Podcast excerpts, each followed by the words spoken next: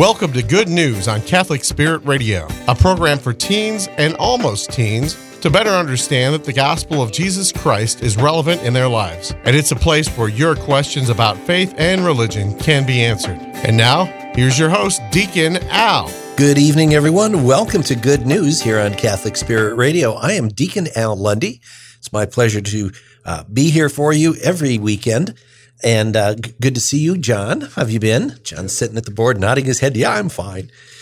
We just had a big, long chat about uh, things going on. And, and I apologize. We talked more about my life than John's life. There's probably stuff going on for him too, and we didn't even get to that. But we talked about uh, just stuff going on. It's it's been it's been a wild ride the last couple weeks, and uh, lots going on, including I'm back in the boot. It turns out after 34 weeks, my foot, uh, the bone in my foot has not fully healed yet.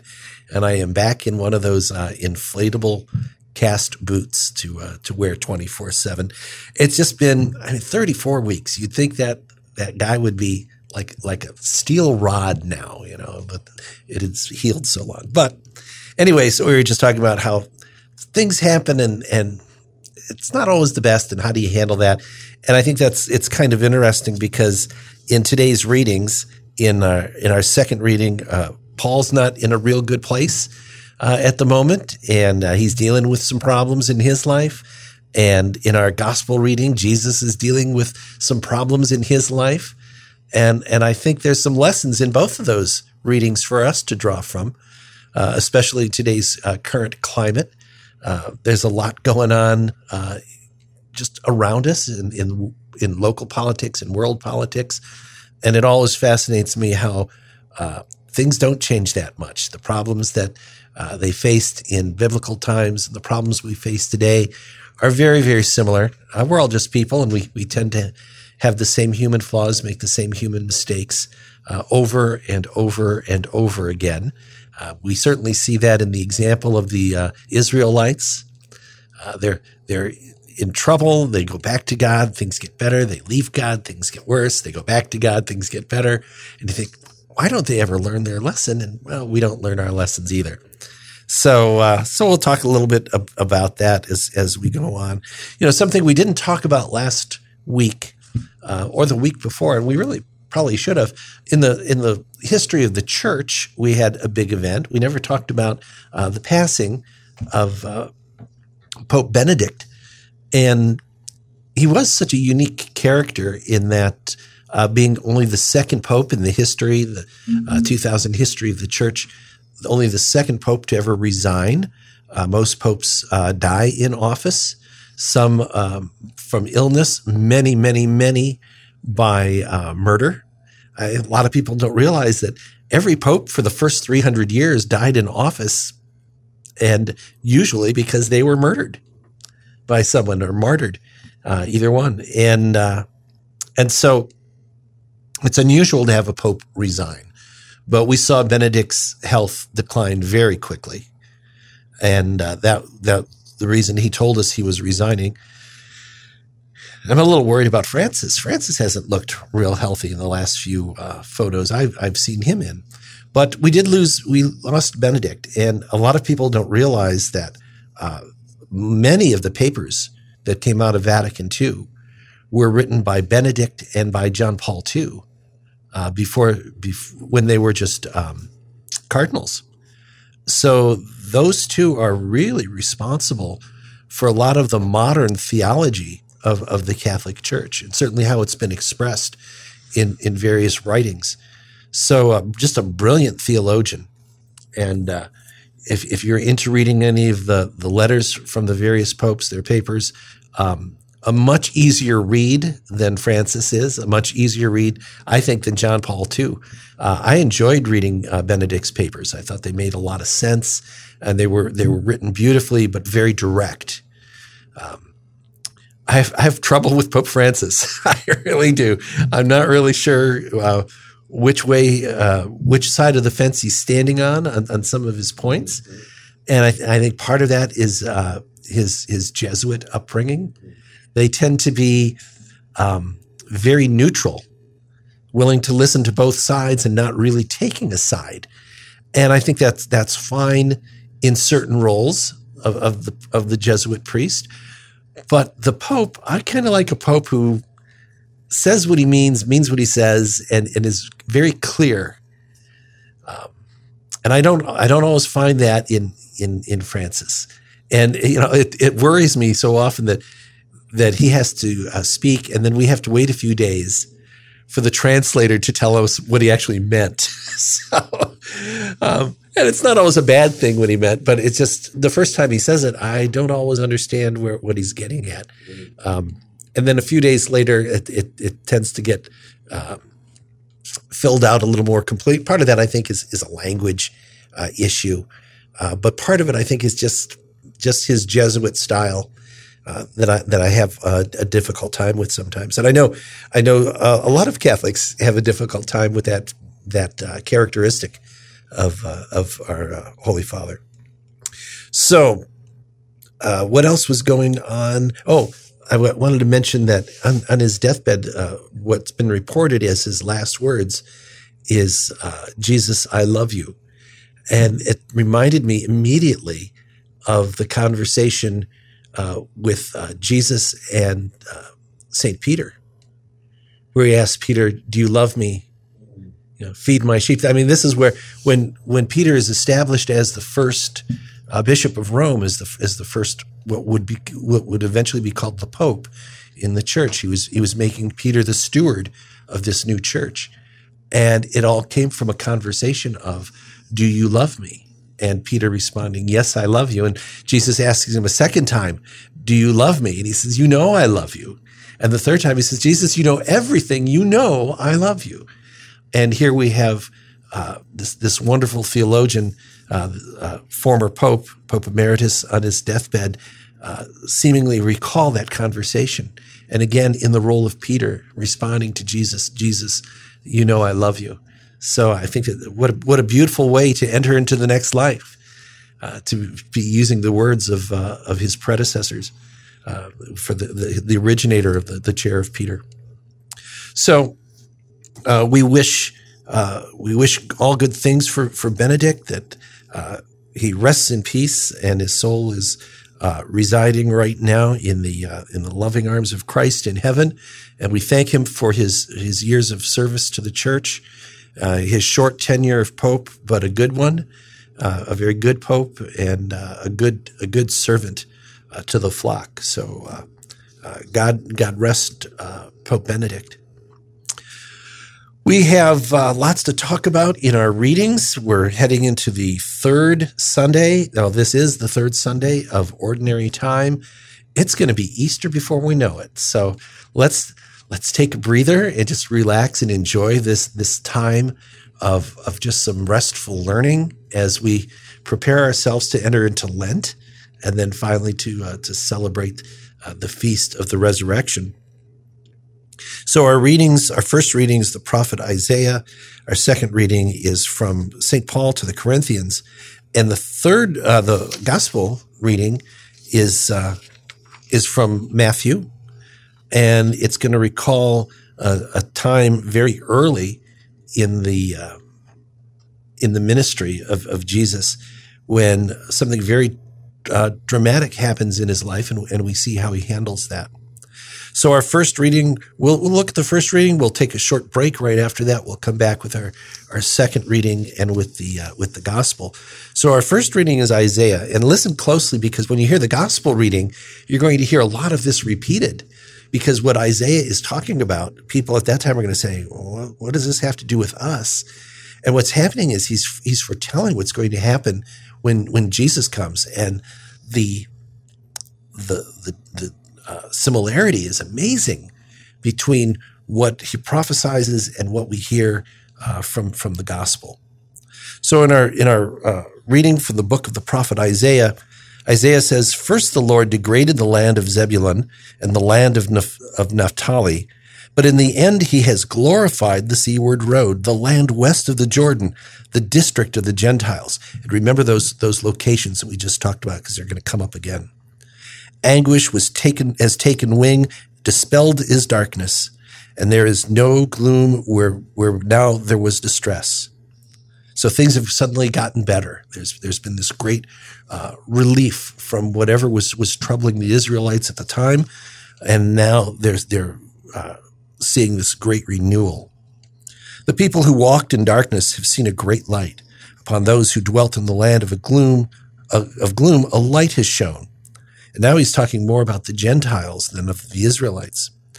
You have brought them abundant joy and great rejoicing, as they rejoice before you as at the harvest, as people make merry when dividing spoils.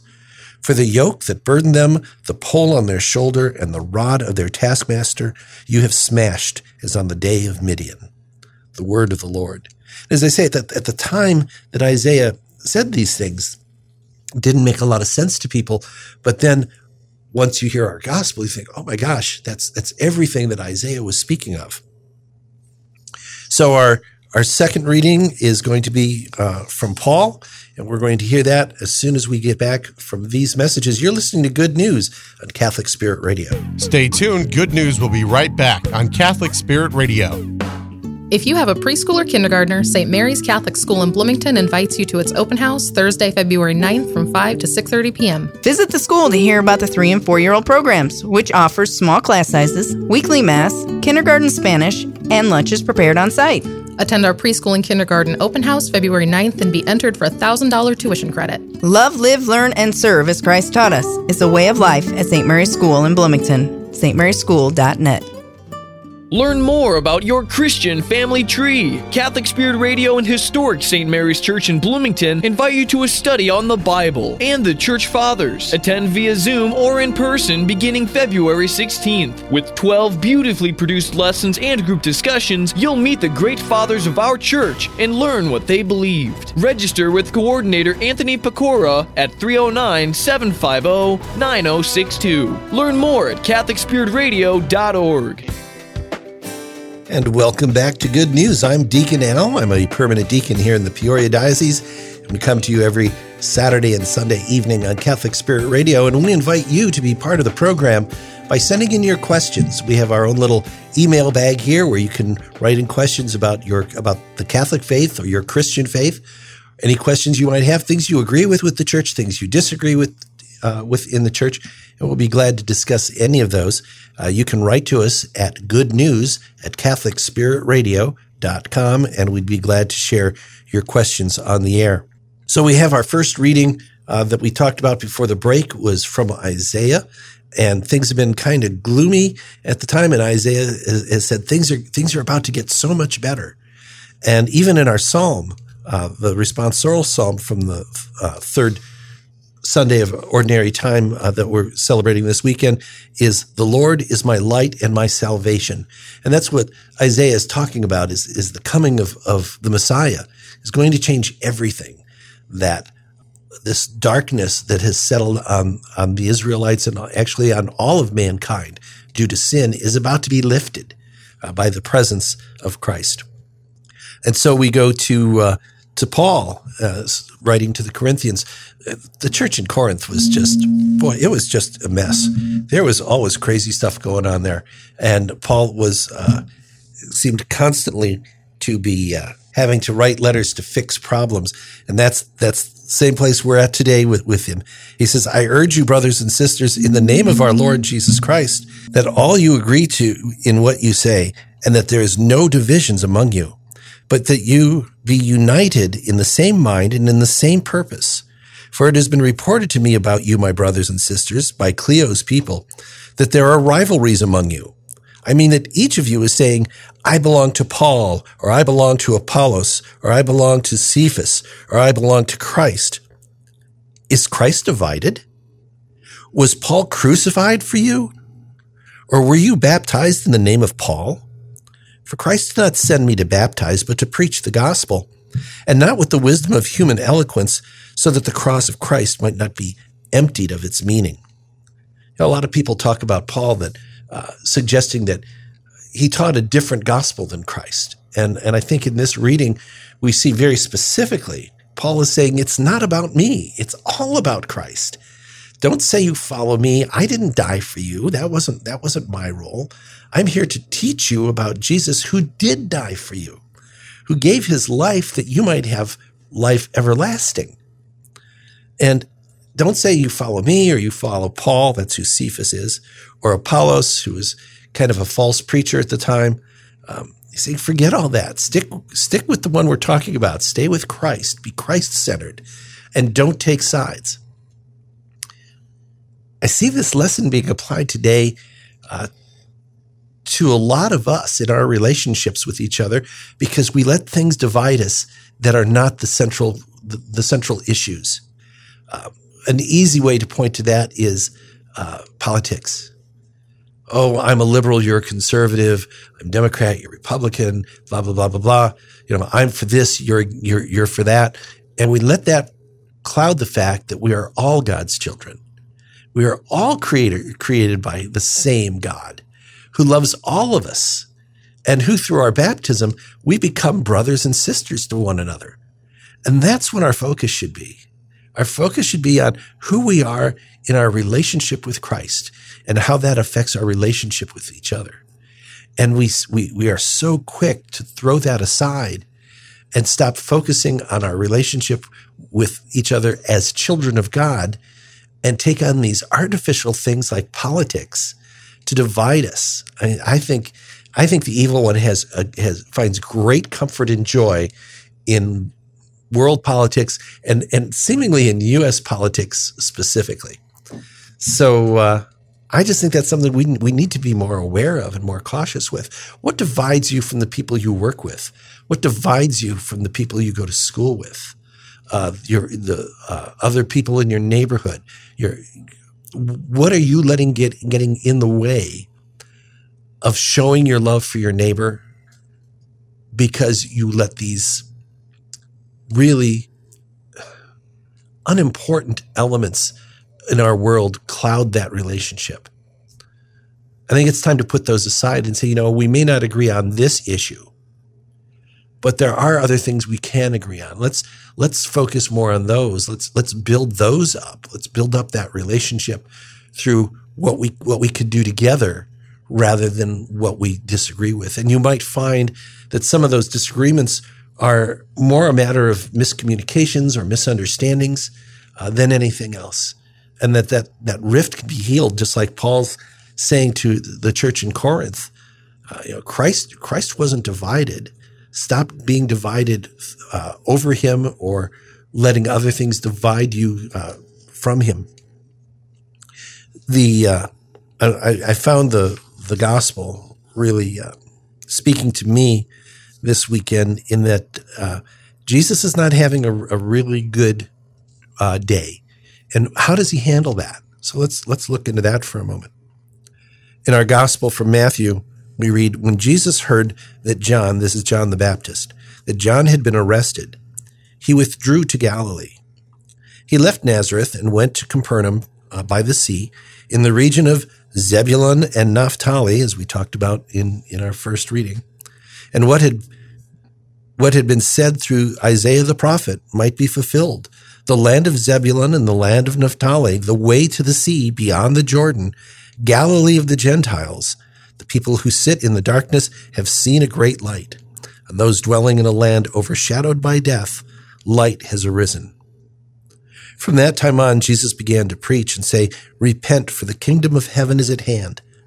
As he was walking by the Sea of Galilee, he saw two brothers, Simon, who was called Peter, and his brother Andrew, casting a net into the sea they were fishermen. He said to them, Come after me, and I will make you fishers of men. At once they left their nets and followed him. He walked along from there and saw two other brothers, James, the son of Zebedee, and his brother John. They were in a boat with their father Zebedee mending their nets. And he called them, and immediately they left their boat and their father and followed him. He went all around Galilee, teaching in their synagogues, proclaiming the gospel of the kingdom, and curing every disease and illness among the people. The gospel of the Lord. So there's there's a lot in this gospel. Uh, it, it kind of condenses an entire day of what was happening with Jesus as he was walking along the shoreline and brings it down to just a few paragraphs. But it starts with when Jesus heard the news that John, this is his cousin, John the Baptist, had been arrested. He withdrew to Galilee.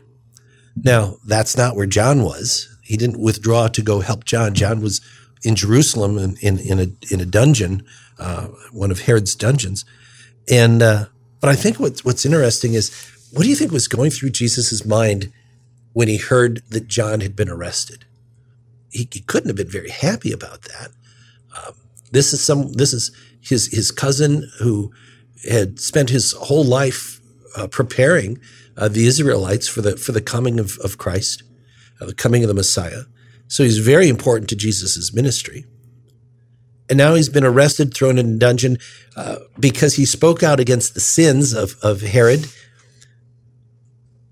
And Jesus must have been very upset. So what's the first thing he did? He he pulled away and found a quiet place. He, he pulled away from everyone and, and, and went somewhere else. So what do you think he was doing there? He was praying.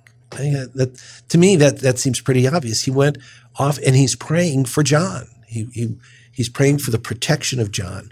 He's he's praying uh, that uh, that he not suffer. And how often you know what what's our response when things go wrong in our lives? When we get bad news, or we hear something bad about uh, a, a coworker or a friend. What do we do about that? How do we react? And I think this is a great lesson for us to pull back a little bit and think about what's happened and why it happened and offer, offer this in prayer to God for the protection and the healing of that, that other person. So after he's done this, now he, he realizes things have to, things are going to change in his life as well, not just in, in John's life. And now with John out of the picture, uh, because of his arrest, it's important that what John had begun continues. And, and, and that's what Jesus is there to do, is to continue that message uh, in even a greater form than, than John had, had begun it. And so now what we read here in, in Matthew is really the beginning of the gathering of, of Jesus' apostles uh, to begin his, uh, his ministry. And I, I always kind of feel, I, I, always think it's kind of funny when we read about how uh, Peter and Andrew, James and John uh, joined joined up. You know, if you think about if you think about who the apostles were, here's Jesus, here's here's God incarnate. I mean, the the perfection in, incarnate. So you would think when he gathered up a workforce to carry out his mission, he might pick some really good, talented people to help. Uh, this is you, you look at who these people were that were apostles, and you think, could could Jesus had picked a worse bunch of people? I mean, let's start with Judas. No prize there. I mean, he's a criminal. He's a thief. He stole from Jesus. I mean, how bad can you get? Right? Matthew, a traitor, hated by his neighbors because he was complicit with the with the Romans uh, as, collecting taxes and cheating people out of their money to give to Rome and to enrich himself. Uh, Matthew is no the writer of this of this gospel. Uh, no great catch at the time. And speaking of not great catches, let's look at, at Peter and and his brother Andrew and the brothers James and John. These were lousy fishermen. I'm sorry, but you, you read through scripture, and just about every time you read about them in a boat, what does it say? They fished all night and caught nothing. I mean, there's there's examples over and over of the apostles, especially when they talk about the, the ones who were who were the fishermen, and and oftentimes the other apostles were in the boats with them helping. That unless Jesus came along, or until he came and, and joined that scenario, it, it talks about well they fished all morning and caught nothing. They fished all night and caught nothing. Here they are, they're fishing on one side of the boat, they're getting nothing. And some carpenter comes along and says, Hey, you, you dummies, throw the net over on the other side. That's where all the fish are. You'd think they'd know. These are, these are, you know, this was their job was, was to understand how the fish worked. And these guys were lousy fishermen. No wonder when Jesus said, Hey, drop everything and come with me. They said, Yeah, sure. Because they, they weren't doing any good in their, in their uh, occupation. So in, in this situation, yeah, both uh, Peter and Andrew, as soon as Jesus said, Follow me, said, Yeah. James and John, the same thing. They dropped everything, left their father, left their, their uh, business uh, just to follow Christ. Now, that's not to say this is the first time they ever met him. Uh, Jesus was no stranger to the shoreline. He'd, he'd, been down there many times. He knew who these people were. They knew who he was. He had already started some preaching. But as he gathers this group up, this is a really kind of a rough group to, to gather to do what, what he needed them to do. Not tremendously educated people, uh, not, not known for their uh, uh, theology, not, not known for their participation uh, in, the, in the Jewish community as, as far as preachers. And here they are jumping in uh, with, with, uh, with Jesus' ministry. And yet, look, look how it turned out. I think our whole faith is this um, these huge contrasts.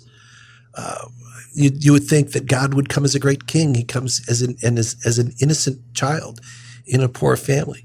You'd think that Jesus would be some conquering hero. He died on a cross, beaten and, and scourged. That hardly looks like a victory. And yet, 2,000 years from, the, from then, uh, we're still following him. We're still looking to him for answers in, in our world today, and, and rightly so. Uh, because as, as you go through this, you, you understand uh, how, how much truth is, is in these, uh, in these scriptures, and how we're going to see in, in next week's reading, especially, how these contrasts really make us stronger.